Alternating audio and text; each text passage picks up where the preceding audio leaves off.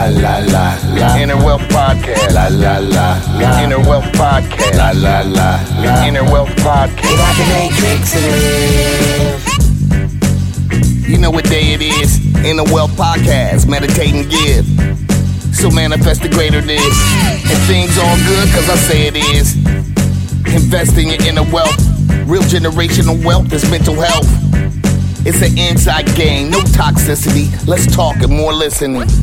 Ladies and gentlemen, and now introducing David McCullough, founder of Inception, the first mental health gym. La la la la. Inner Wealth Podcast. La la la la. Inner Wealth Podcast. La la la la. Inner Wealth Podcast. Get out the matrix and live. One. All right, everyone. Welcome back to the Inner Wealth Podcast.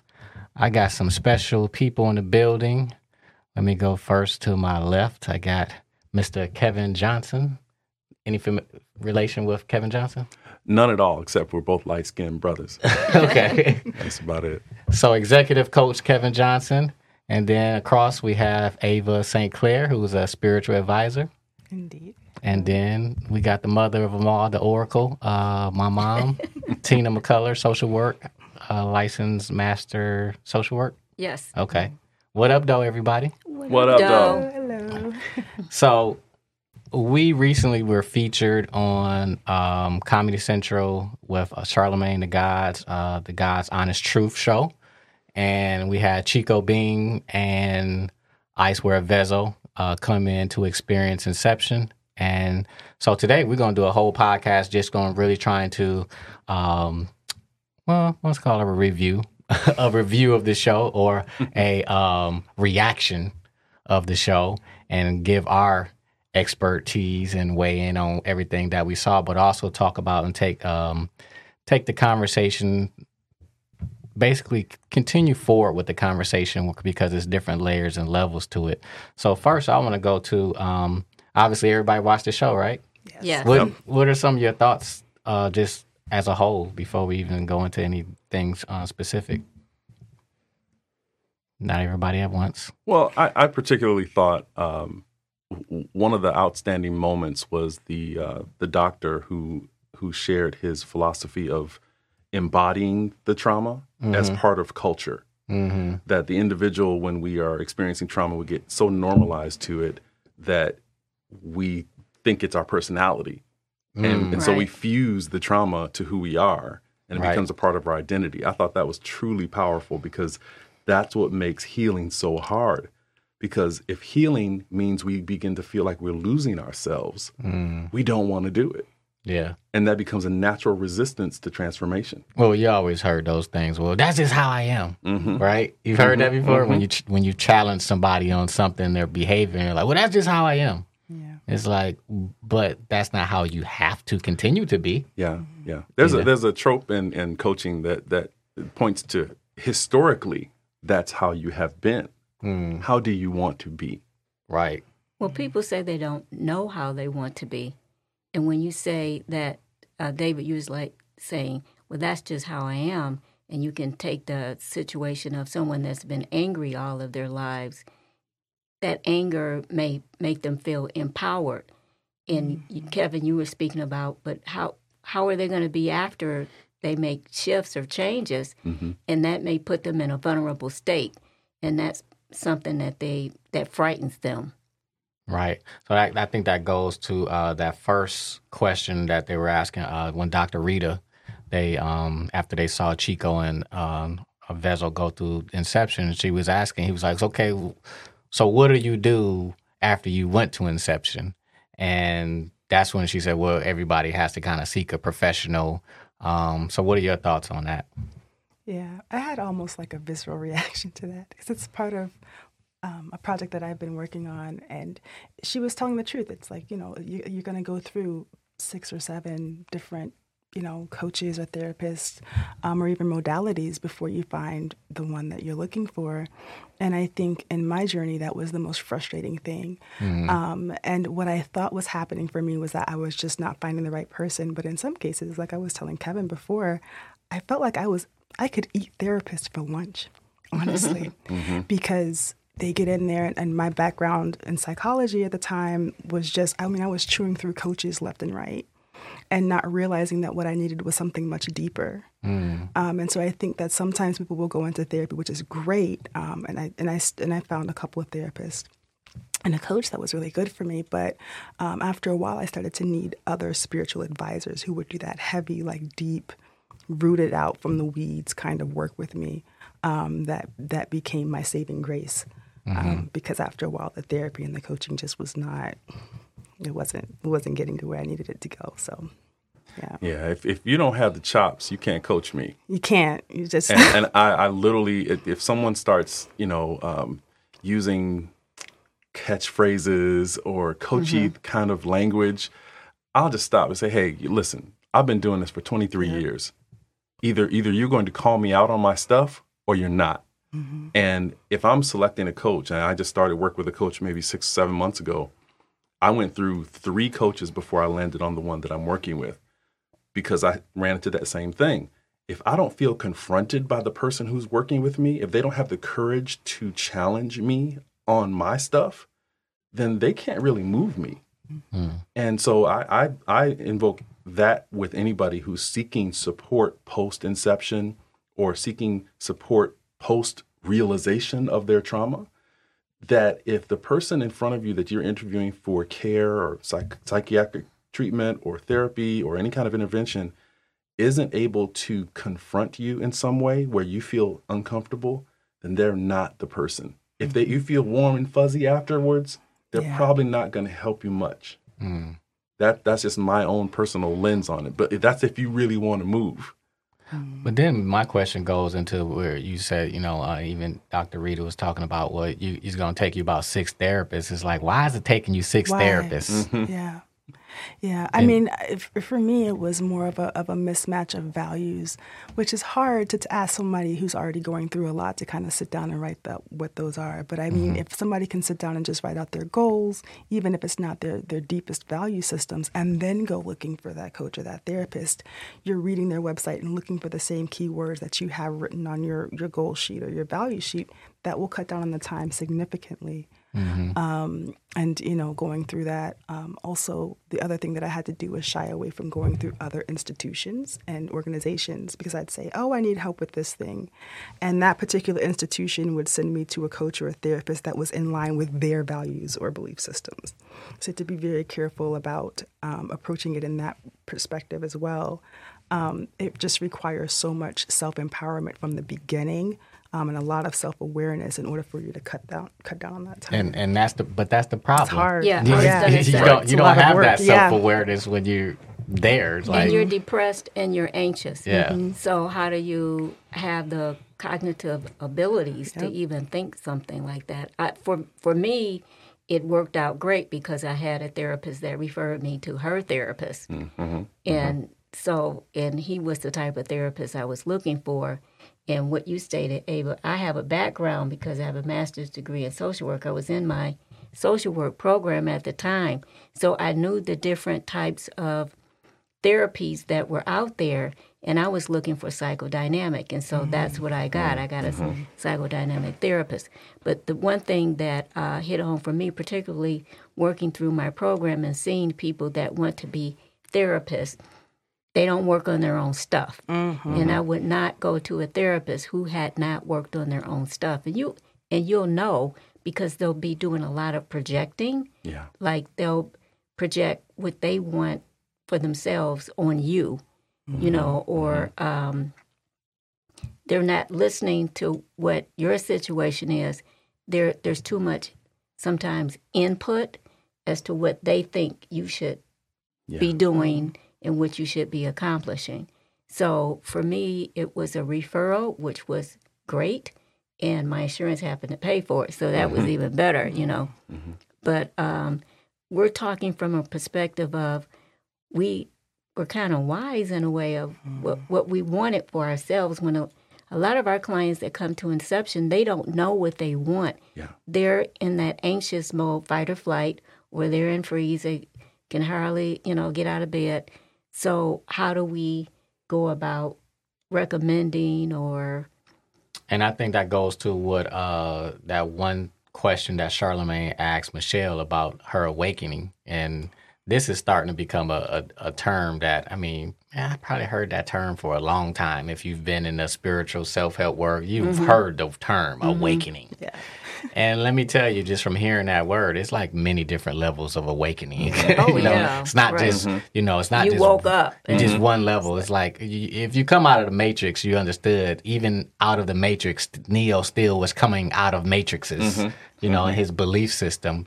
Um, and so when people come in, they yeah, they they haven't even had their awakening yet. Mm-hmm. You saw Chico and and and Vezzo when they came in. We saw the we saw the behind the scenes because a lot of it was edited, mm-hmm. you know. Mm-hmm. But behind the scenes, like you can tell, like one Chico had fell asleep. And he never, he said he had a hard time falling asleep with people in the room. Hmm. So we were talking about, they're talking about the opening, like Inception as an opening. And I like to think of Inception as more just an opening because you can do more once you start to have a mm-hmm. level of awareness because those tools in there, they're they're there and we can guide you, but there's deeper levels of using them. I mean, I've done over 60 different healing modalities and troubleshooting my own self and alternative and some non non alternative. Um, but it's just layers and levels to it. So, what is you thinking about? You know, what's your thoughts about the whole idea of awakening and what was that? What was that even for you? I guess the first time you had some type of awakening. Um, well, I, I think there's um, a, as you said so well. Uh, I think there are layers. I think I I started from experience. I had this very deep loss at, at 28 years old, and lost my mom. Lost a really big job for myself that I that I felt was a huge career thing for me. I got fired, um, and I was also in ministry at the time. And I was told by the pastor of the church that I was ministering at that I would never be a minister in his church again. So I literally, in in like a thirty day period, so many anchors in my life were just kind of ripped out from under me, mm. and I didn't know it at the time, but it was like pieces of my soul, literally just ripped away, that I had no reference point to to to anchor myself back to the ground again, and I went on a tailspin. I didn't know I was on a tailspin though mm. but my life and patterns in my life and decisions that I was making were becoming more and more incongruent. And that led to making decisions that I was like, why, how, why am I doing this? And eventually I got to this place where I realized I wasn't going to go to a pastor to talk about this. They couldn't help me. I didn't have any trust in a spiritual institution at this point. Hmm. And then I suddenly found myself in front of a therapist who then led me to be a part of a men's retreat. And this was this hmm. gradual like unfolding like oh that's what i'm that's what i'm in i'm in hmm. this place of reckoning and i need to figure out how to get my feet back on the ground so that was that was my start Yeah, I think I think my first one I had like we talked about many different of uh, awakenings, but one actually happened um, a few, we'll say, weeks after I attempted suicide um, with my college in front of my college roommates, and I remember after the whole thing happened, I kept thinking to myself, "You were just doing that for attention. You didn't. That's not how you're really feeling." But in the moment, if I when I went back to the moment, I was like, "No, I I wanted to leave." And a couple of weeks after that incident, I was walking through the hall getting ready to leave um, that particular dorm and move into another place. And I was like almost arrested in the middle of the hallway. It was like super dark. And there was just like this, uh, like a, a mass or something that completely overwhelmed me. And I just fell to the floor. And I'd been out of the church then for some years. Um, I hadn't really gone back since I graduated from, from high school. And the moment I hit the floor, the first thing that I looked for was the Holy Spirit. And I just started praying and crying and praying and crying. And I think maybe like two or three minutes later, the whole thing lifted and I got up and I started kind of moving around again. But I remember in that moment, my mind had kind of split. There was some part of me that was aware that there was something else bigger and, um, let's say, ineffable or like ethereal happening in my life. Some force was moving within me and on my behalf. And then there's this other part of me that was like, well, let's just keep packing these boxes and keep it moving. Um, and I lived in that split state of mind pretty much up until the last three or four years of my life, where my spiritual side was private and to me, and then there's this other side of me that was completely separate. Um, but that awakening just it never stopped. It didn't go away. It just kept unfolding and things kept happening. Um, and it wasn't until a few years ago when I totally accepted it that I thought, okay, this is this is what it is. Yeah, for me, uh, surprisingly, I had a, an awakening when I was 12. I remember looking up at the sky and asking, Why am I here? For a 12 year old, you'd be like, Why would you ask that? And when I look back, I don't know why I asked that. I just, it was like something took over me, like, there's a special purpose for you, and just keep moving forward. And I never forgot that I was sitting on the front porch. And I remember that day looking up in the sky. And then the, the second time, I call it a shift, like there's a knowing. And you never go back to the way you thought. It's like something comes over you. The second time was when I was 30. I was 30 years old, and it was like there was another shift that took place. And then the third time, and there's been many shifts, but these are more pronounced, was during my cancer diagnosis when I, I was diagnosed with Hodgkin's disease, and that's been 30 years ago.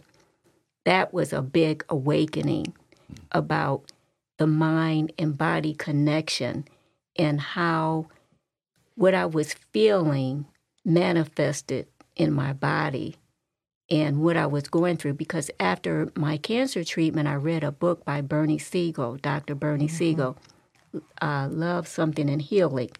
And he took you through the stages of what was going on in your life, what did it mean for you, and I got a better understanding of the mind body connection. And my oncologist at the time from Sinai Grace, you know, I went in one time and I was feeling vulnerable.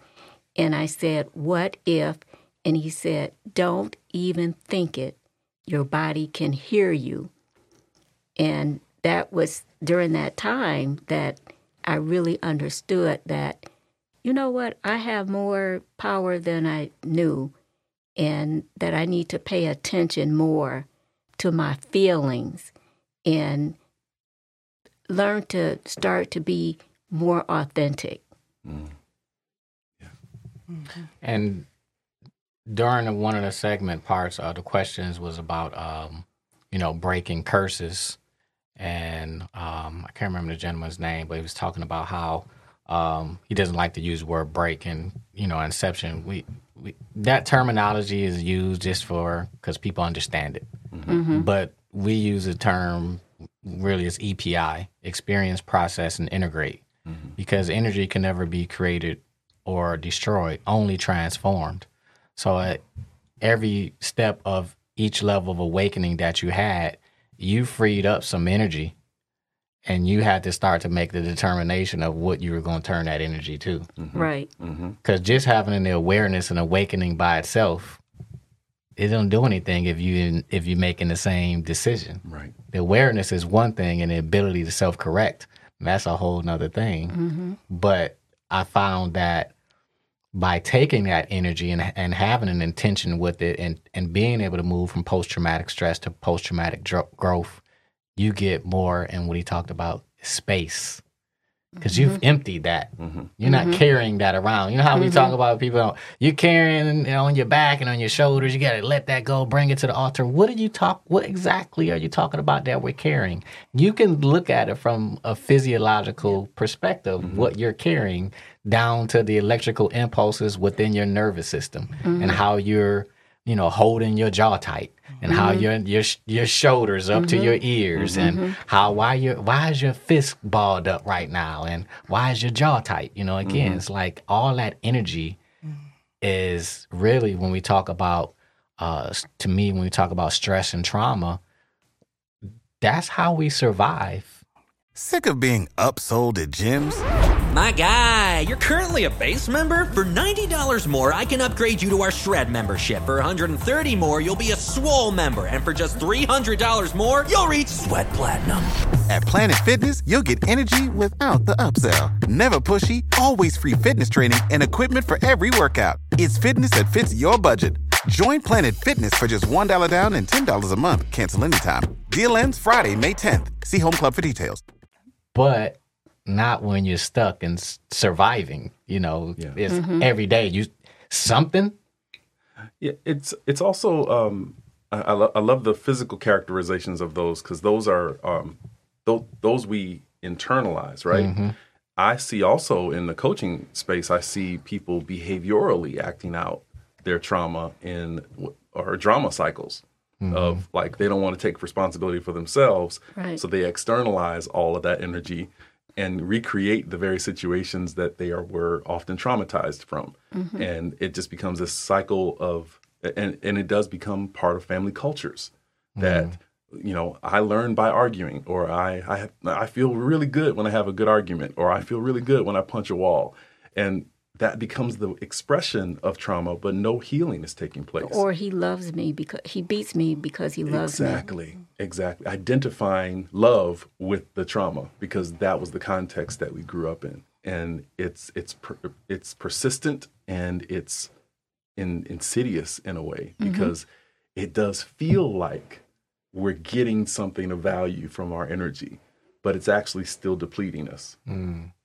And it and it comes out too. It, it, it seeps out not just in your body, like it really manifests in your day to day life. I mean, you ever met someone? I knew somebody just always had flat tires, mm-hmm. Mm. Mm-hmm. always having car trouble. Mm-hmm. Yeah. Like you, you really, you know, you mm-hmm. have problems getting somewhere in your life, huh? Yeah, Yeah. yeah, You know, Yeah. it's like those That's a things. good analogy. literally. Yeah. Those things mm-hmm. manifest outwardly, but they would never be able to think of it and like, no, that's too airy fairy. But when you start getting down to the quantum world, the quantum world and the spiritual world, mm-hmm. which we talked about mind body connection, and that's I think what we have to do is begin to bridge science and spirituality because they're they're the telescope, but a different lens. You're still mm-hmm. looking through the mm-hmm. telescope. You're just looking deeper into something, and the further you keep going down into it, guess what you see?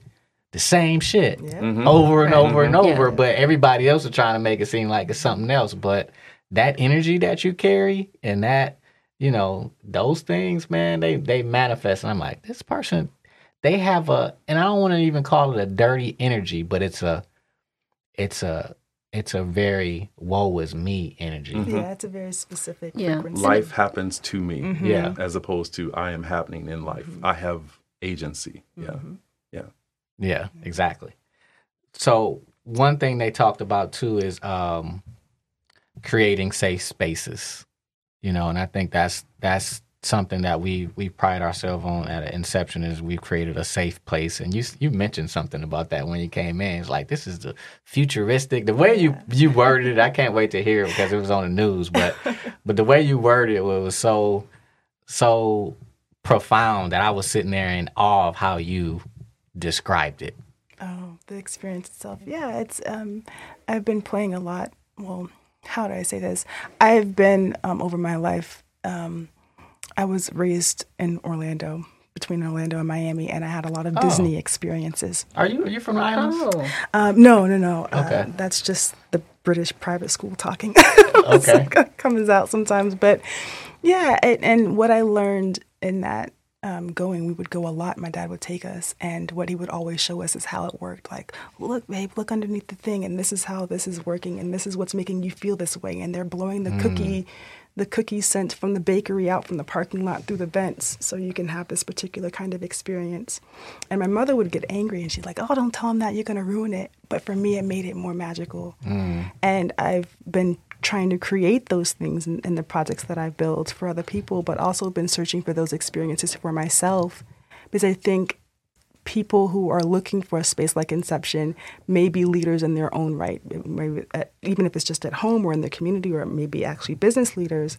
And I think as leaders, we need more magic, right? Yeah. It's like that old school Bible thing when they would talk about in church, they'd be like, you know, God is over the man and the man is over the kids and da da da da da.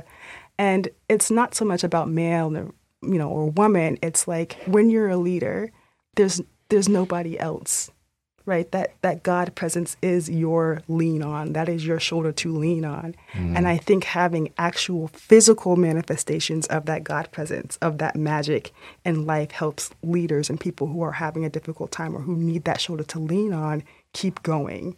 It's why it's so important. And so like to see a space like Inception just you know, in Farmington Hills, I was like, okay, And it's interesting you say that because my mom probably knows what I'm gonna say next because we're big Disney World people. yeah, Oh yeah, like like for we sure. want to go down just to because the level of detail, yeah, the the magic is in the mm-hmm. details. Right. And so from the moment you step through the door, you want an experience of sight, smell, what you hear, mm-hmm. like you know, just all those little nuances. Mm. Those things it make it a safe place for people because they're like, you know what, you care about me because you put a lot of effort mm-hmm. into to mm-hmm. this.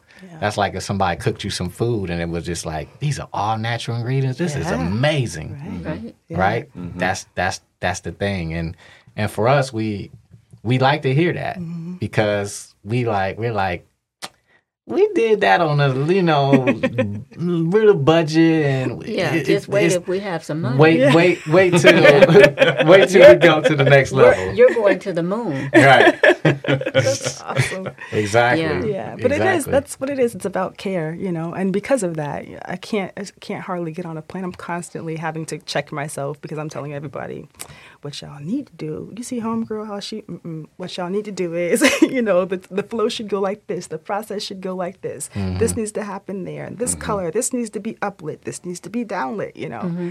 And so I have to stop myself from doing that at every turn. But I think that it's just my my way of interpreting care, like you were saying, and, emp- and empathy for the people that we're serving, and to remember that when we're doing these things, that we're being of service. Yeah, So- I think we've become experienced snobs. We've been honestly. horrible together. experience, experience now every hotel, every space where we're being served. There's a there's a I, I heard somebody I think it was Tom uh, Peters years ago. Um, in Search of Excellence was the book that he wrote, and he talked about this thing called the field of excellence. And I think when we talk about safe spaces, um, I, I I think when when we are creating a field of excellence, people feel like you know what you're doing mm-hmm. and that there's competency and credibility and a sense of I can be vulnerable here because it looks like they've taken care of all these things. I don't have to be mindful of these mm-hmm. things. Mm-hmm. And when people can take their mind off of things, when they can become less hyper hypervigilant, all of a sudden they're open. Right.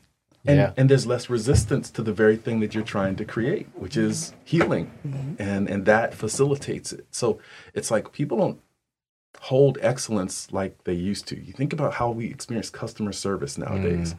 and how many times it's like not exactly customer service. It's like you feel the disgruntlement or you feel Yeah. resentment. Or I you, feel let down a lot. yeah. yeah, oh, that's Yeah. a great way Let putting it. down. Yeah. You walk into a brand experience and you don't get that brand experience. Right. And you're like, wow, I didn't expect that. And then you lower your expectation the next time around. And that it, I think societally we've done that.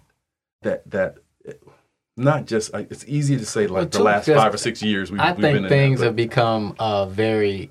I think it's two reasons for that. One, things have become very cookie cutter. I used mm-hmm. to be, and my mom can attest to this. I was a dresser. Mm. I used to dress. Mm-hmm. You know that about me, right? Of course. now you just see me in a s- sweatshirt and jeans, but I used to dress. Mm-hmm. My, my my grandmother used to say, "Boy, you sharp," and I didn't know. I didn't know for years she was saying sharp. First Right. of all, she was saying sharp. I was like, I don't know what sharp is. but she said, "Boy, sharp, you sharp." I'm like, "Oh, sharp, okay." Yeah. But um, yeah, I used to I used to dress to the T. That was me. That was the experience of David. Mm-hmm. Yeah, I mm-hmm. remember I had some little cufflinks that had little watches on them, like it- little things that that made things pop. Mm-hmm. And now I went through telling that whole story because now if I go shopping, I'm not even interested. I know. All of oh the stuff looks, feels, nothing.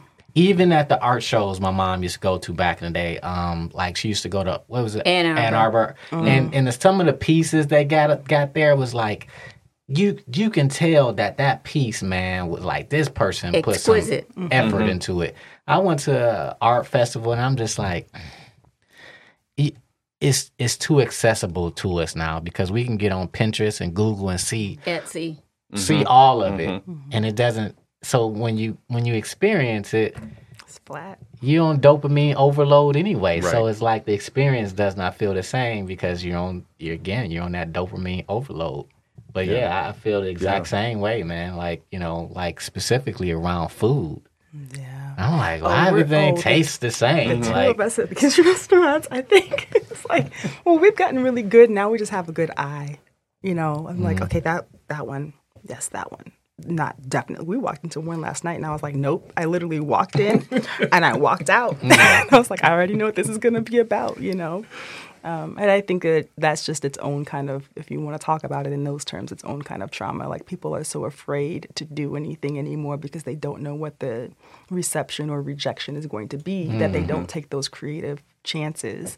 And so we have a lot of people, um, whether you're talking about in politics or in social culture or even in art, just like recoiling and like pulling themselves back and mm. not really expressing themselves truthfully because they don't want to deal with the backlash from doing so. Mm-hmm. And that's a whole nother, you know, soapbox I could stand on, but it, it's that's something else that we really need to pay attention to. You know, we, we were talking earlier about the distinctions, and this is a, a slight pivot, but I think it's in the same vein a, around the distinctions between therapy and coaching. Mm-hmm. And and part of this segues well in, in that the the way we tee up something, the way we frame something, is the way people we hope will experience it. And and so when we talk about things like healing and modalities that access the, our healing mechanisms in, in our in our in our way of being, in our bodies, in our minds, then w- w- there needs to be some kind of a rubric that says there's an invitation here. So, what is the invitation of of therapy? What is the invitation of coaching? You know, and, and I and I think there's there's something around safety that is a part of both of those invitations. And there's also a degree of excellence. So you you know when you sit in front of a coach or someone who says they're a coach, and you hear them talking, and you pick up things about them that seem incongruent with what they're saying, their invitation gets off, Right. and and, and you're kind of like, mm, I don't know, I would never hire you as a coach. You know, you just have that going on in your head, or I would never work with you as a therapist. There's something about you that doesn't seem like you actually practice what you preach. it's kind of like the the nurse at the hospital and they walk out and they smoke the cigarette. Yes, Yes. yes, Yeah. yes. Yes. That's It's so like blatant, with- but Right. yes, like, you're supposed to be But taking thought- care of me, and you're not even taking care of yourself. How Yeah, you taking care of me? That's true. and, and so I, I, I, I, it's a simple rubric, but it's it's basically like if if I get a sense that someone is not functioning, like they're not functional in their job, or not, they're not able to wake up in the morning, brush their teeth, take a shower, put on a fresh pair of clothes, and, and head out the door and go to work. And there's there's something that might be inhibiting just that simple level of functioning. They're operating zero to a deficiency. And in that case, I I see them as in need of therapy, not coaching.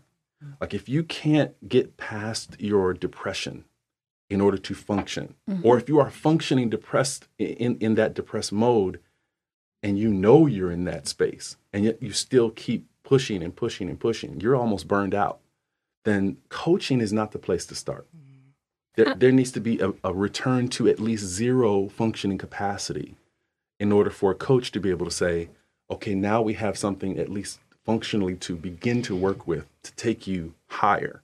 But until you heal to get to that basic zero space where you have the competency to grow, Well, I think that's A- Abraham Maslow's hierarchy of need, Needs. and that's why Jesus always Mm-hmm. fed, Fed people, people. first. Like we're gonna talk to you about spiritual stuff and your stomach hungry, Mm-hmm. your stomach growling, you know. But I know you had something to say yeah. about that. Um, you brought up a good point. Some years ago, when uh, David first started the business, and so I used the analogy of David, this is your baby. And when you grow, your baby's going to grow. Right now, your baby cannot feed you, it's in its infancy.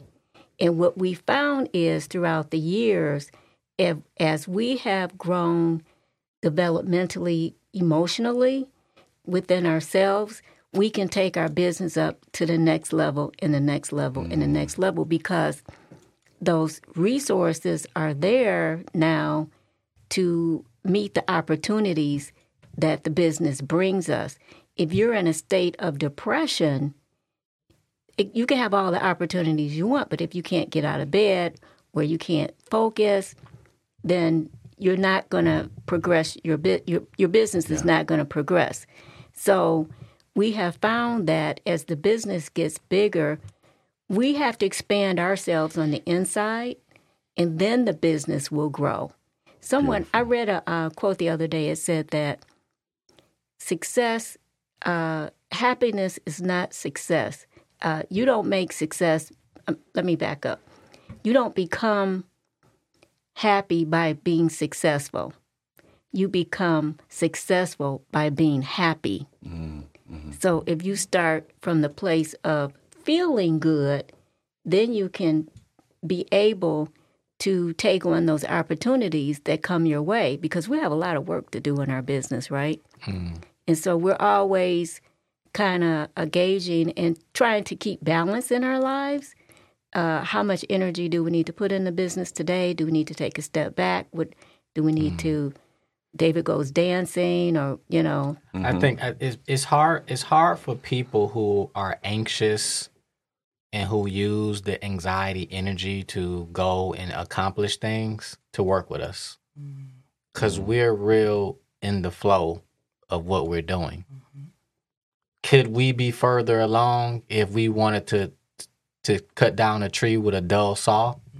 Maybe, but there's a price to pay Yeah. when you've done that. And um, you know, I don't want to do all this building. My parents are getting older. You know, it's times that I need to be spending with my life, not looking for the business to now, oh now I, I now I'm on this show. So I should feel better about myself, right? And you you don't. Mm-hmm. You know, so many people mm-hmm. come to me and they, when we had this conversation off camera, man, congratulations, I'm proud of you for what you've done. And I'm just like, okay, what's the next level though? I'm I'm I'm not there. I'm not on the accolades of everything. That's cool. I appreciate it. I'm grateful. But I just need to be able to feel good right now. I don't need to wait till the next dopamine hit drops because then I'm in I'm in the matrix. Mm-hmm. Yeah. And I don't want to be in the the the, the success feel good matrix. The only way you get to feel good is when people see you as successful. That's prison. It's a it's a run. Um, I, I talk about it a lot. And in my last business, I had a, a tech startup that also combined like you know the spiritual advising or coaching um, for other business owners, and it was difficult because I you know that wasn't my inherent first way of doing business. I wasn't a go get it, go get it, go get it. However, the state of mind that I was in, I'd attracted other mentors, clients, people who were. And so I'm, let's chill. Let me get a drink of tea. I'm going to come into the office around 10 o'clock after my prayer and meditation, and then we'll get back to business. And my mentors were like, Ava, you know, and they're, and they're going, they're going, they're going, and they're chasing this next high, this next high. And so, you know, you get some positive feedback from that. And I actually switched tracks. Mm. And it's like the more that I followed them down that road, the the, the less effective I became for my clients, mm. the more burnt out I got. It was just a disaster. Like the mm. entire business model kind of fell apart once I switched tracks. And so I ended up having to close everything down just to kind of get back to myself and remember like, no, you you had it right the first time. There was mm-hmm. nothing wrong with the way that you were doing it before. The timing was different. It was like the peak of hustle culture, you know. And so Yeah. it was And- it was hard. You and know? all these spiritual practices and, and, and quotes and verses is all telling you about that. Mm-hmm. It's all telling you about things like gluttony. It's telling you about, um, you know, life is about a journey and not a destination. Mm-hmm. And then you got stories in Hollywood that show you that life is a journey, not a destination, because those the people who have everything. Next, you know, you got Anthony Bourdain kills himself. Mm-hmm. You mm-hmm. well, you had you had quote unquote everything. Everything, yeah. To us, but you hadn't, you didn't have a feeling in your body to even want to stay here. Mm-hmm. And that's the thing, like, because the only thing there's only one thing that makes up your life, and that's your life. It's your own body. If you can't feel in your body, yeah, of course. Mm-hmm. Or if you're overfeeling, like you said earlier, you talked about mention to suicide, and I think a mm-hmm. lot of people, you know, uh, because Michelle Williams was talking about that's how she had her awakening when she had more thoughts of suicide than not, mm-hmm. and it's like that's not an abnormal thing and you have to really quantify what suicide really is from a layman's perspective because to me it's just at the end of the day is you don't feel good Yeah. and you're trying to get out of pain Yeah. And for me, I kept saying it was weird. Like for years, I kept saying, I want to go home. I want to go home. And I didn't know what that meant. Like I just kept telling people, I want to go home. And like, where is home? I was like, I don't know. It's the stars or something. I just want to go home. But that feeling of home, I gained eventually within myself. Mm-hmm. Right. But that was a, a very deeply spiritual connection that I had that gave me that sense of stability for myself.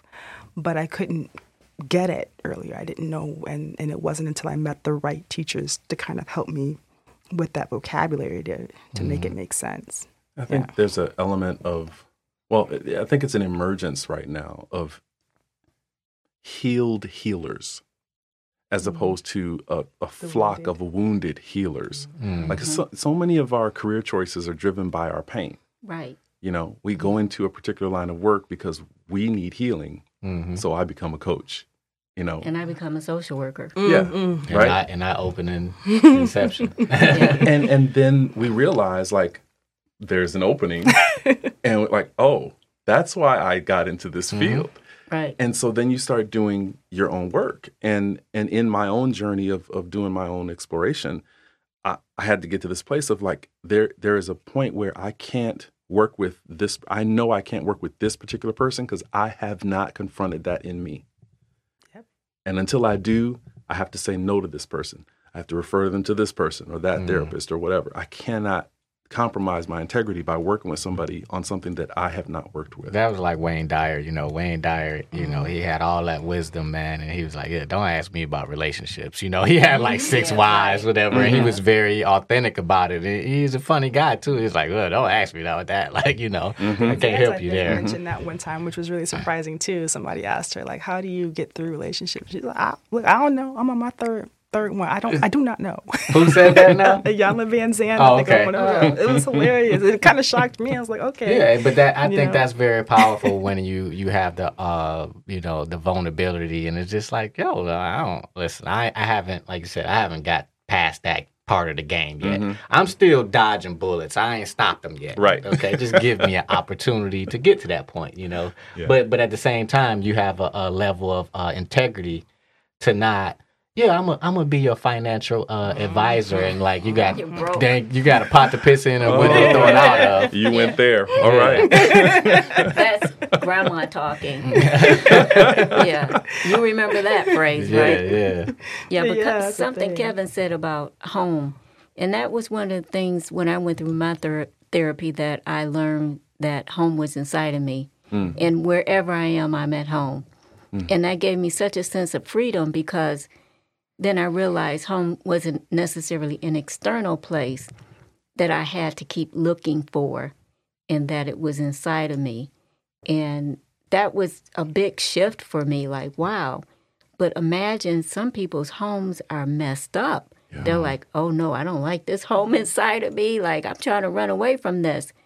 But once you can clear out all of that, the barriers, the negative energy, the fear, the self uh, loathing, the the bullying thoughts, the menacing thoughts, along the way in therapy, I made a different home for myself. And uh, I've said this to David many a times and to his sister too, that I feel that one of the things that we do as adults is we find our home inside of us and we find our mother and father inside of us. Because, you know, our physical mother and father are going to leave us. But if you find that warrior in that nurturer, in that place of home inside of you, I'm telling you, I, I call that my sweet spot because you find yourself. Yeah. and Beautiful. it's yeah, so you know, any relationship that you're in, you bring that to the relationship instead of your trauma patterns and your drama. You know, you bring that, and so that's what you. Um, that's when you can have better types of relationships, more loving relationships, because you're not looking for that person to provide a home for you. Mm-hmm. You're not looking for that person to be the warrior or the nurturer. You know, mm-hmm. you you can do that for yourself. So I say, I'm the cake. I'm I'm the vanilla. I'm the sugar. I'm the butter. I'm the eggs. You can bring the sprinkles and the uh, the sugar, icing. the icing, but I can have cake without icing. I can be a pound cake, and I can be just good. Mm-hmm. Yeah. You um you said something about too like healers uh starting to heal, and I want to know t- from all of you like as you found yourself being more home, home not whole, but being more home at home. At some point, you you you don't have the desire to do the same thing. I I know that I Inception had to grow because I couldn't continue doing it the same way. Because I was the the person behind the counter for everybody who walked through that door for years, mm. and I can't do that at the same level.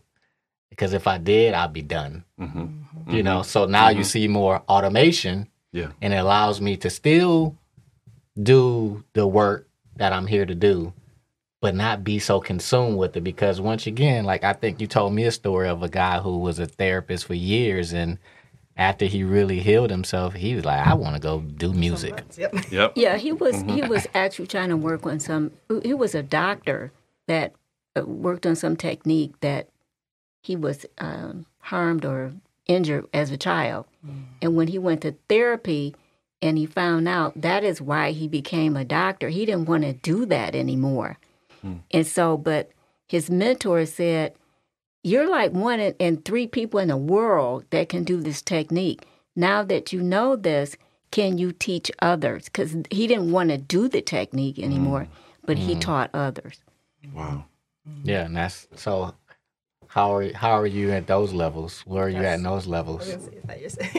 um, I think for me, uh, I was able to, the component that I kept trying to add into my healing modality, let's say, was technology and especially things around um, coding and things like that.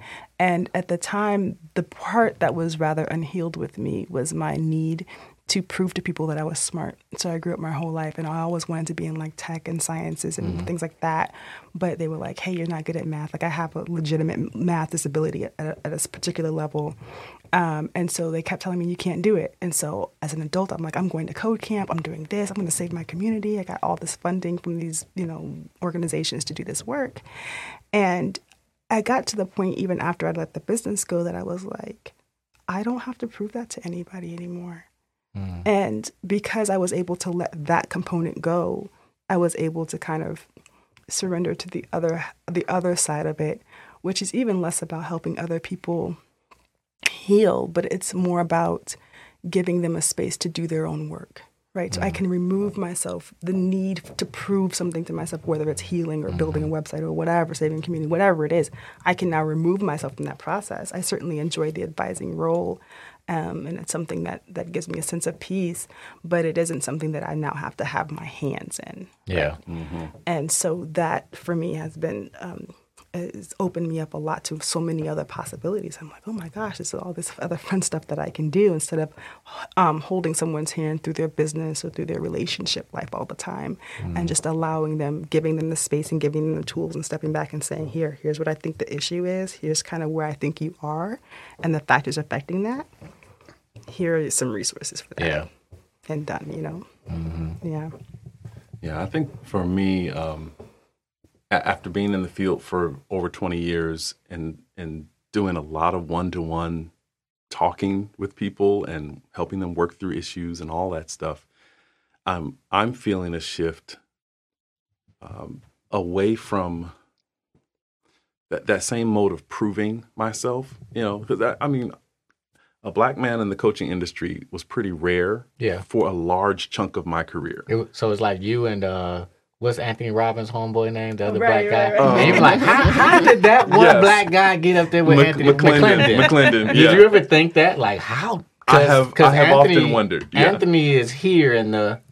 He's like the father of Oh, yeah. coaching, right? Yeah. And so when you saw McClendon, you're like outside of Les Brown, Right. yeah. Who was more who, motivational? who's more speaking. motivational, is not coaching. Yeah, yeah. So when yeah. you go to McClendon, it was like, how did that brother get there? You know, so it's like, yeah. So when you see people, It- yeah. So I, I, I I'm at this place. Um, and I, I had this this really heavy insight. Um, heavy for me. Um, it, while I was doing my my retreat uh, in Costa Rica around pride and how much pride drove me in my career. It, I mean, in a way, it kind of kept me afloat when my esteem was low and I didn't see many other people of color in the industry.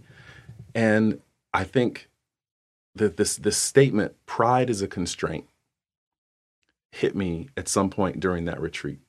That pride has its functionality and then it has this this downturn of value creation.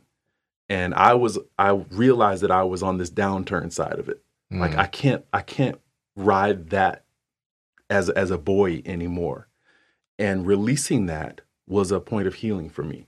Mm. That I didn't have to have this thing on my chest or chip on my shoulder about being whatever I was in my field, that I could actually just be myself now mm. and not worry about proving anything. And with that came this weird onset. Like I've been talking to Ava about scripts that I've had ideas for and you know, just just Being creative. doing piano. You could just be picking up, creative now. Singing, you know, just all kinds Yeah. of different things that that open up things. And I think shifting more into a role as an elder within the coaching community for other uh, BIPOC coaches that are emerging and new talent and people who have, you know, great insight at age 25, 26, 27 and you know, th- stuff that I I wasn't even exposed to at, that at their age and being able to share my experience with them and focusing more on communities as opposed to uh, communities of coaches, communities of healers, as opposed to one-on-one work. So it's a, it's a shift, and I, I'm I'm moving in that direction. And for me, you know, this is really interesting. When I started in the field of social work, I started with uh, working with children that were uh, pre K. And I was in my therapy sessions during that time too. And as I progressed developmentally, you know, they say hindsight is 2020. I look back, I went from pre K, then I was with elementary school kids, and then I had middle school kids, and then I had high school kids, and then I taught at the college level. And then David got me and said, You're done with that. And I was done with it. I was like, I'm done with this. It was like I had grown through all those developmental stages during my therapy. Remember, I said that I, you know, laid a new foundation for myself. So, working with those children also helped me work through what I needed to work through. So, I ended up being um, faculty at an online college, and then I started working, you know, as a, a businesswoman, which took me years to even say that word. Like, I'm an entrepreneur. Like, really? I'm. That's what I am. Like, with you know, we know that's my title. That's just a title, but I've in that grown into this role now of feeling more proficient, efficient, like finding your home, finding your parents inside of you. It's like it was a really great um, journey to growth. And so now it's like I was telling David, I was like, so what do I do now? Mm. I don't know what to do. Mm-hmm. And I feel like I'm in this gray point of I want to help people, but it's not the same way that I wanted to help them in the past. I release them and let them go, and they can heal or not. Mm-hmm. Mm-hmm. And I'm okay with it. Yeah, yeah. It took me a second to get to that point because you become very enmeshed with your clients in the beginning because you're trying to heal yourself and you you you think you want healing for them more than they want it, but really you want healing for, For you. yourself. You're just hoping that. Well, if you get healed from me helping you heal, then I'm gonna feel better. Something Right. funny how we Yeah. couple those Mhm. Right. things together. Yeah. But you know, after a while, I got to the place, you know, I was taking home clients' ailments and stuff. My stomach mm. hurts, or this ha- this hurts, and or a client would come in and like, and I would ask him, well, "How do you feel?" Well, I feel more anxious, and I would feel, um, what's the word? Like, like I. I wouldn't feel like I felt like fraudulent because I felt like, well, I'm supposed to help you not feel mm-hmm. anxiety, and you mm-hmm. Right. feeling anxiety, right, and you right. feeling depression. But along the way of my own journey and understanding, like, oh no, those emotions you're gonna have to feel them, sir. Mm-hmm. you know, and so mm-hmm. you start feeling them, and then your client comes in and they're like, I got anxiety, and I'm like, good, mm-hmm. Yes. Yeah. breathe through it. It's more you know? of a detached yeah, feeling. you're now. more detached but from you- it. But it's not. It's a loving detached. You're not like, well, I'm just detached from you. It's like, no, I'm detached. You can be in your space, and I can be in my space, and I'm okay over here with you being okay over there. Yeah. You know, with your journey. So Just that's the like part I was saying. You get to the place where you just like, all right, whoever comes through that door, you are where you are. And here are the tools, but I am not codependent on whether you're going to heal or not. Yeah. Right. Yeah. And that's You know, freedom. And, and that, yeah. No That's- hooks. that's it. No hooks Yeah, on no the hooks. outcome. No hooks. Yeah. Yeah, I don't, you know, what the, um, my my sense of myself isn't wrapped in my career, and my career success or failure isn't wrapped in your success or failure. Like, Yes. that's mm-hmm. what kept getting me. as like, if this, like you said, if this person doesn't get it like this, then I haven't done my job, which is which means that I can't proclaim that I'm this or that. And it's Right. like, nope, you're just a facilitator anyway, friend. You weren't even supposed to be that involved from the beginning, right? Like you're Right. there to mm-hmm. help them move through this. This person is just as empowered as you are, Right. right? So you, you go there, you do what you're supposed to do. You're you're in that companionship and in that in, a, in an appropriately collaborative space with this person, and then let it go. That's a good point you brought up because I asked one of the professors when I was going through my uh, master's degree in social work, and I said, I asked him, I said, well, what if I make it worse? And he just laughed. He says, honey, you're not going to make it worse. Nothing you could do is going to make it worse. And I really didn't understand that. I'm like, well, what if I say something and what, if- you know? And because I'm thinking I got all this control over them and, you know, I can make them feel better. And I, it took me years to understand what he meant. Like, they're in their own stuff and that's it, Yeah. Yeah. basically. Yeah, it's freeing for everybody. I think it's it's a very lovely feeling when you can do that. I mean, now the new thing for me has come up that I you know need to make sure that I set that expectation with the clients. You know, in the beginning, we call them in the in the priestess temple that I'm in. It's um, sacred agreement, which is something that you set up with anyone, but um, just letting people know, like, hey, look. This is your responsibility. This is my responsibility. Mm-hmm. These are mm-hmm. your goals. These are my goals. This is where we're going to move this thing to and you know and, and letting them know where they go because i mean especially for a lot of my clients they expect answers and Yeah. instant you know like what's going to happen for me and i need you know this this this this and this right now and i'm like you want to know a secret even if i tell you the exact future it's not going to change it not and you're not going to like it anyway so it's like, you know I think that uh, that Karate Kid movie, um, you know, really taught you process because he's there to learn in his mind karate, and he's but Mr. Miyagi is not only teaching you life skills, he's also teaching you what you want. It doesn't. It just doesn't look like what you want. But the outcome is going to be more than what you ever could expect. And so, as people come into Inception, we have this whole jumpstart guide, and we starting to really trying to really train people to understand that, you know, like you said, this this is your responsibility. Mm-hmm. We've we've done all the work to get you and support your brain, your body into the healing process. But that's just what it is. It's us supporting you and you supporting yourself, mm-hmm. not us being your healer, not us being the man behind the curtain, and not us being, you know, the, the Wizard of Oz. It's mm-hmm. like, no, any leader, coach, pastor, teacher, if they're taking you away from you, yep then they're taking you away from you. Like we're trying to point you to, To the you. in, to mm-hmm. to the inward part. Mm-hmm. So even even as that that show that we watch, you know, everybody's like, well, "What's the next steps?" And we just kind of detailed, man, you put all these pieces together, it goes back to that thing. It's a journey. So Mm-hmm. don't come to Inception or uh, Arrhythmia or Elysium or wherever and think that like this linear process of healing because we've been conditioned about healing from biblical standpoints too, where we think about spontaneous remissions. And those things do happen. But if you look at most of our ailments and diseases and mental emotional issues, those things happen underneath the surface by a process mm-hmm. for years. for years. But then you want to run to the therapist, inception, the coach, the advisor, and you want instant transmission. Mm-hmm. But if it transformed like that that quickly, you probably die. Mm-hmm. Right. Probably and they dead. don't want to do the work.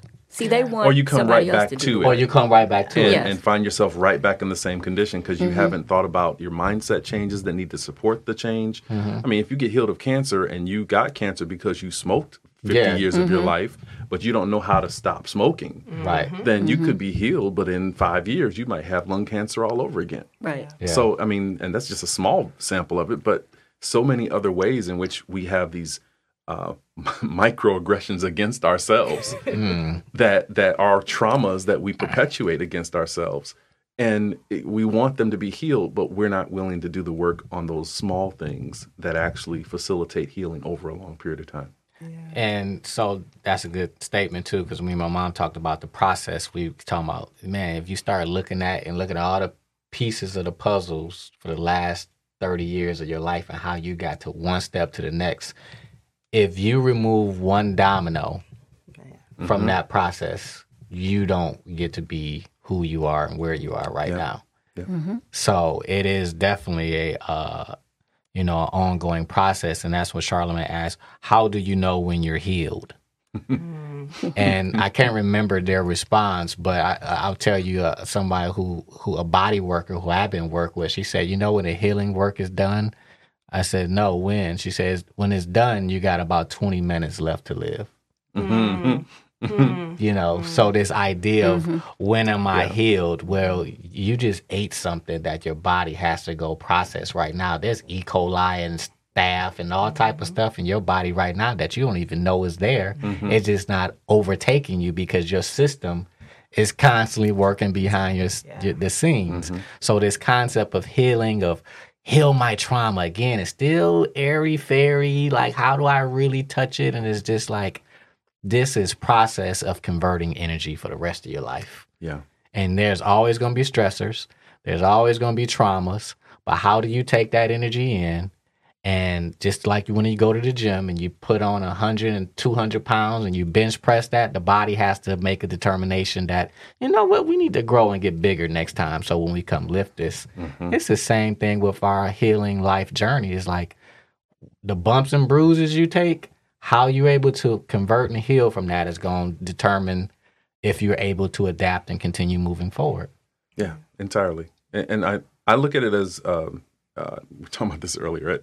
as as an upward spiral. That that at, at some level we experience trauma. Boom, age ten, and then we get to age fifteen. It's triggered in different ways. Mm-hmm. Age twenty, triggered in different mm-hmm. ways. We start doing some healing work. It triggers us less, but we come back around to it again at age 30 mm-hmm. because we're in a different environment and someone says something and it triggers us again.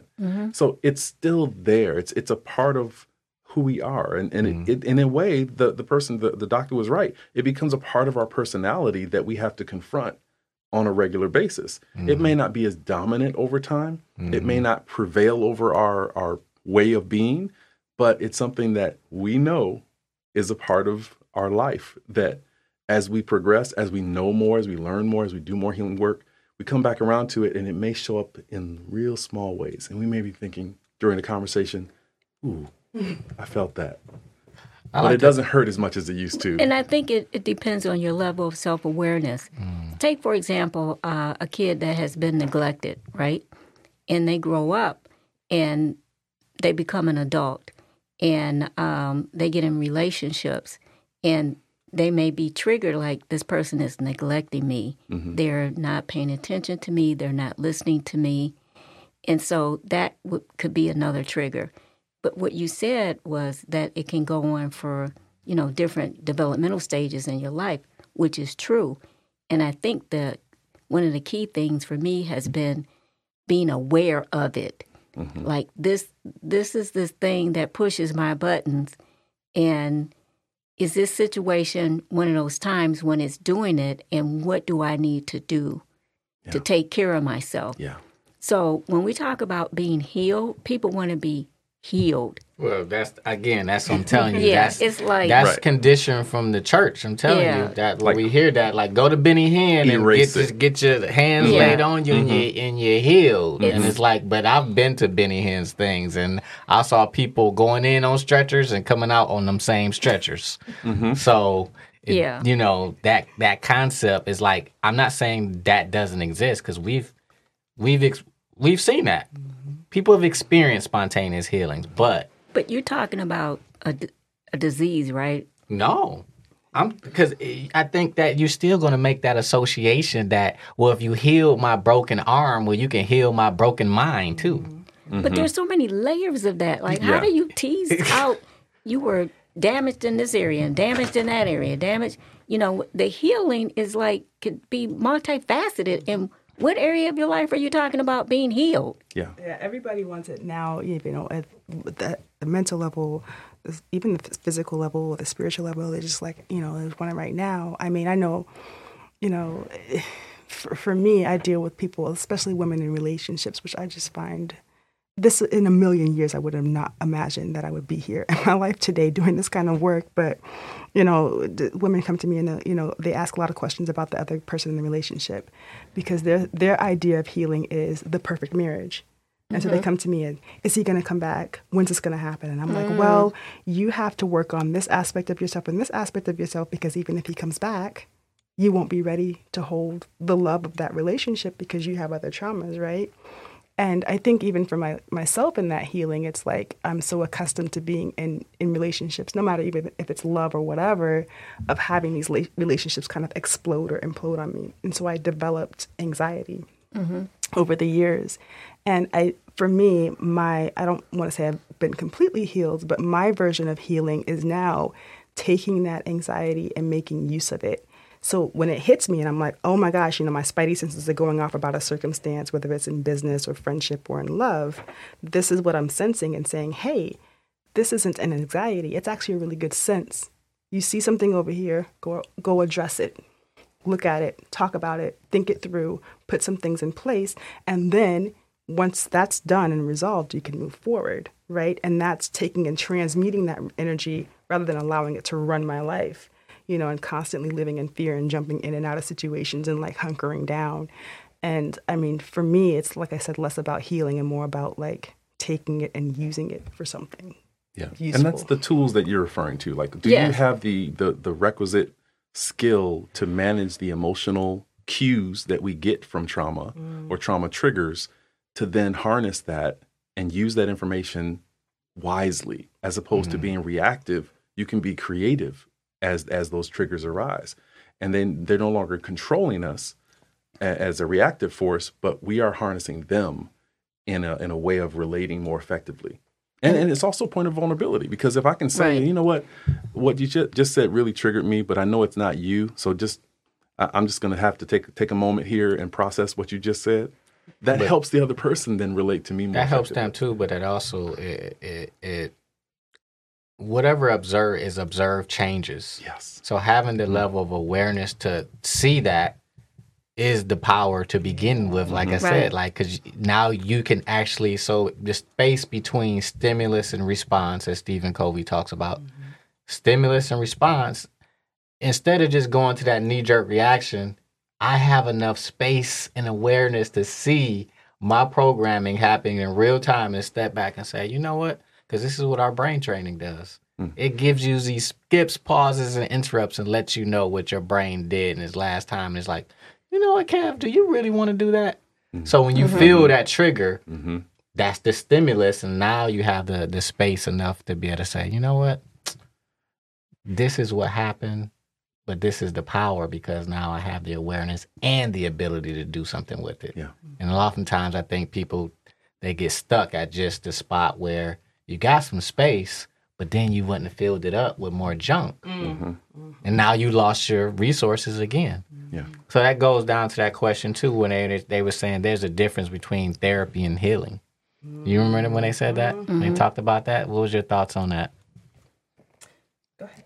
Well, I healing. It's all a journey, and when you go into therapy, for me, it, it just allowed a process for me to get a better understanding or a safe place for me to raise my level of awareness. That's what therapy was for me, for someone to be in a space and hold that space where I felt safe and um, heard and not judged. So I can process my thoughts to that person in the room. You know, it was for me, it wasn't for them. So the healing, I think, what we're saying is much more key than healing. It's you learning how to be in the present moment and knowing, having a level, of awareness of, I remember feeling afraid. And I stepped back from myself. And that's a very powerful thing that if you can do that and say, I have this fear of thought. What is this fear of thought about? I feel this fear in my stomach. What do I want to do with this feeling? And it was something business relating. Is this real? Mm-hmm. Is this really a boogeyman at my door? No. So I have this feeling of fear. What do I want to do with it? And I have some techniques that I do to reduce that level of fear. When people say they want to be healed, they're saying, I don't want to do the work. The mm. healing is in doing the work consistently all the time for the rest of your life until mm-hmm. you're 20 minutes away from being dead. Yeah. That's where the power lies in. Healing is a future thing. I want to be healed. If you hear that, that's like, I want to be healed. That's a future thing. And and something doing somebody doing something to you. It's you are healing yourself by doing the work in the present moment of saying, This thought is not I've been programmed to think we had um a um, worker whose mother told her, You're a piece of shit and you deserve to die. And so she had these thoughts running, and so she would attract situations or whatever. For her, the healing would be knowing that's not true. At this moment, I'm feeling that. What do I need to do about that? This person is not good in my life. I need to make a shift. So when we say that healing, it's like, I just want it all to be taken away mm-hmm. and I don't want to do the work. And it's so, we are so multifaceted and so many levels to us. Then to be healed is to die. it Very- is a yeah. way. It is a yeah, Yeah. yeah. Because Yeah. I mean, you could have a terminal sickness, and death is healing in that yeah, moment. right. Yeah, Because Yeah, because you're nothing but light at that point. Mm-hmm. You, you you're out of saying, disease. I don't want to do the work. I just want to, you're healing, you are healing yourself. It's not something that you, you know, you guys know well, what I'm yeah, talking yeah. about. It, I think you're you're tapping into something really important here, and that's that we don't we uh, our human beings are designed to heal themselves when given the right environment to do so. So we talked about safe spaces, and we talked about environments of excellence, and we talked about you know um, creating environments where where that work can be done, whether that be therapy or coaching or or the brain training or, or technology that equips and enables that healing. Well, to me, the the the the therapy is akin to weightlifting. Like you say, you want to be strong, but you don't want to go lift weights. How are you going to do that? I mean, you could just like imagine yourself lifting weights, and I, I think Bruce Lee had some kind of methodology where he just kind of tensed up his muscles, and eventually, but that was work too. Mm-hmm. He still mm. created the tension. had to do that, that- something. right? Mm-hmm. So I, I think the therapy is whatever modality we invest in to to create the necessary tension. It's just the vehicle. yeah, mm-hmm. it's the tension that we create in our in our development, whatever that that needs to be, and then the rest that we give ourselves so that our body and our mind can do that work mm-hmm. Yep. Right. that we can't consciously do mm-hmm. because we don't. I mean, nobody's like mentally healing their their muscle ten Right. fibers between workouts. It's not. We don't consciously do that, but yet that is what's healing and making us stronger. So there's I think there's a part where we are invested and a part where we let go. Mm-hmm. Yeah, it's a it's a uh, stimulus response response loop that we live in, and so you got what's called hormetic responses. Like there's a hormetic response to sitting in a infrared sauna. You know, there's a hormetic response to obviously uh, cold exposure. You know, um, and the body's you know trying to adapt, and when you give it to it in doses, the body can take those doses and process and integrate. Black people problem is with the doses that we've been given is too big of a dose. Mm-hmm. And so either we got too much stimulus coming at us and the inability to process and integrate, but now we're going into a culture where there is not as much stimulus and a a lot of it is based on well you know we talked about cancer cancel culture and, it's, and the, the offense mm-hmm. you know and my nervous system can't take Yeah. can't The handle that. rejection of those Yeah. processes. Yeah. So it's like it, it's twofold. Either you got too much or you got too little. But you, mm-hmm. you need a, a you need enough, and you still need the the the, the recipe of summer, fall, Mm-hmm. spring. You know, uh, well, what I say, summer, fall, winter, spring. That's the whole cycle, and we go against that. Yep. That's our cycle, though. Mm-hmm. Summer all the time, baby. Mm-hmm. all Right. day, every day, summer. Just mm-hmm. like and it was like, no, Yes. that's If, not. if and if it was like that all the time, our hearts would burn out. We'd die. Yeah. from that constant stimulus of the sun. I mean, because anywhere you go on the planet, even in I lived in Miami for six years, even in the winter, even though it's still warm, that sun ain't hitting you like it's the mm-hmm. summer. it's rain It's a here. it's different tornado level. season, It's a different level of mm-hmm. stimulus, mm-hmm. and we have not learned how to go with the flow mm. because we're going into. I told y'all we're going into busy season. yeah. How is it busy season when the winter is saying slow down and rest? Mm-hmm. It's because we're we're programmed this way to go against nature, and as the the healers of ourselves and working with other people to become healers of ourselves is important to get people in the natural track of life. So mm-hmm. as we watch that whole show and you know they're going through their first journey, it's like this whole conversation is about that natural flow. And when people ask, "Oh, well, after inception, what do you do?" It's like keep going. Mm, mm-hmm. Right. Mm-hmm. Mm-hmm. That's the real answer. It's not about finding the therapist. Or, no, no, just keep going in your healing journey and how that's going to look like and how that's going to unfold for you is going to be way different than it was for each and every one of us. That's correct. You know, one, some people coaching it may be, some people spiritual advising, some people social worker therapy, some people inception, Maybe a or some people combination. combination of all of it. But either way, it's all about just keep going. So if you keep going and you keep doing the inner work, then that's what's going to enrich your life and not waiting for some big payoff at the end of your life. It's enriching it as In the meantime. in meantime, the meantime mm-hmm. Mm-hmm. along the way. along the way. Yeah. It's a big deal. All right, everyone. Till next time. You've been listening to the Inner Wealth Podcast on EYL. Get out the matrix and live. Theme song produced by Be Ready for West Coast Creations. I am Raz Cass, reminding you to take action, be proactive, be congruent, get out of the matrix, get your mind right. We've automated mental health at inception. Join the movement.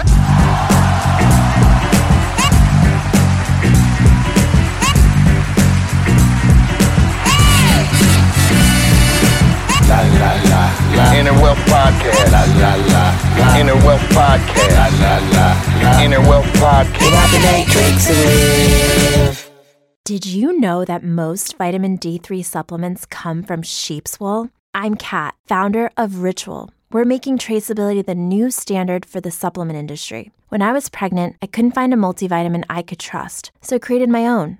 Ours is made traceable, third party tested, and clean label project certified. Oh, and our vitamin D3? It comes from sustainably harvested lichen from England, not sheep. Trace for yourself with 25% off at ritual.com slash podcast. Support for this podcast and the following message come from Corient. Corient provides wealth management services centered around you. They focus on exceeding your expectations and simplifying your life. Corient has been helping high achievers just like you enjoy their lives more fully, preserve their wealth, and provide for the people, causes, and communities they care about. As one of the largest integrated fee only registered investment advisors in the U.S., Corient has deeply experienced teams in 23 strategic locations. Corient has extensive knowledge spanning the full spectrum of planning, investing, lending, and money management disciplines. Leverage Corient's exclusive network of experts to craft custom solutions designed to help you reach your financial goals, no matter how complex they may be. Real wealth requires real solutions. For more information, connect with a wealth advisor today at corient.com. That's C O R I E N T.com. Corient.com.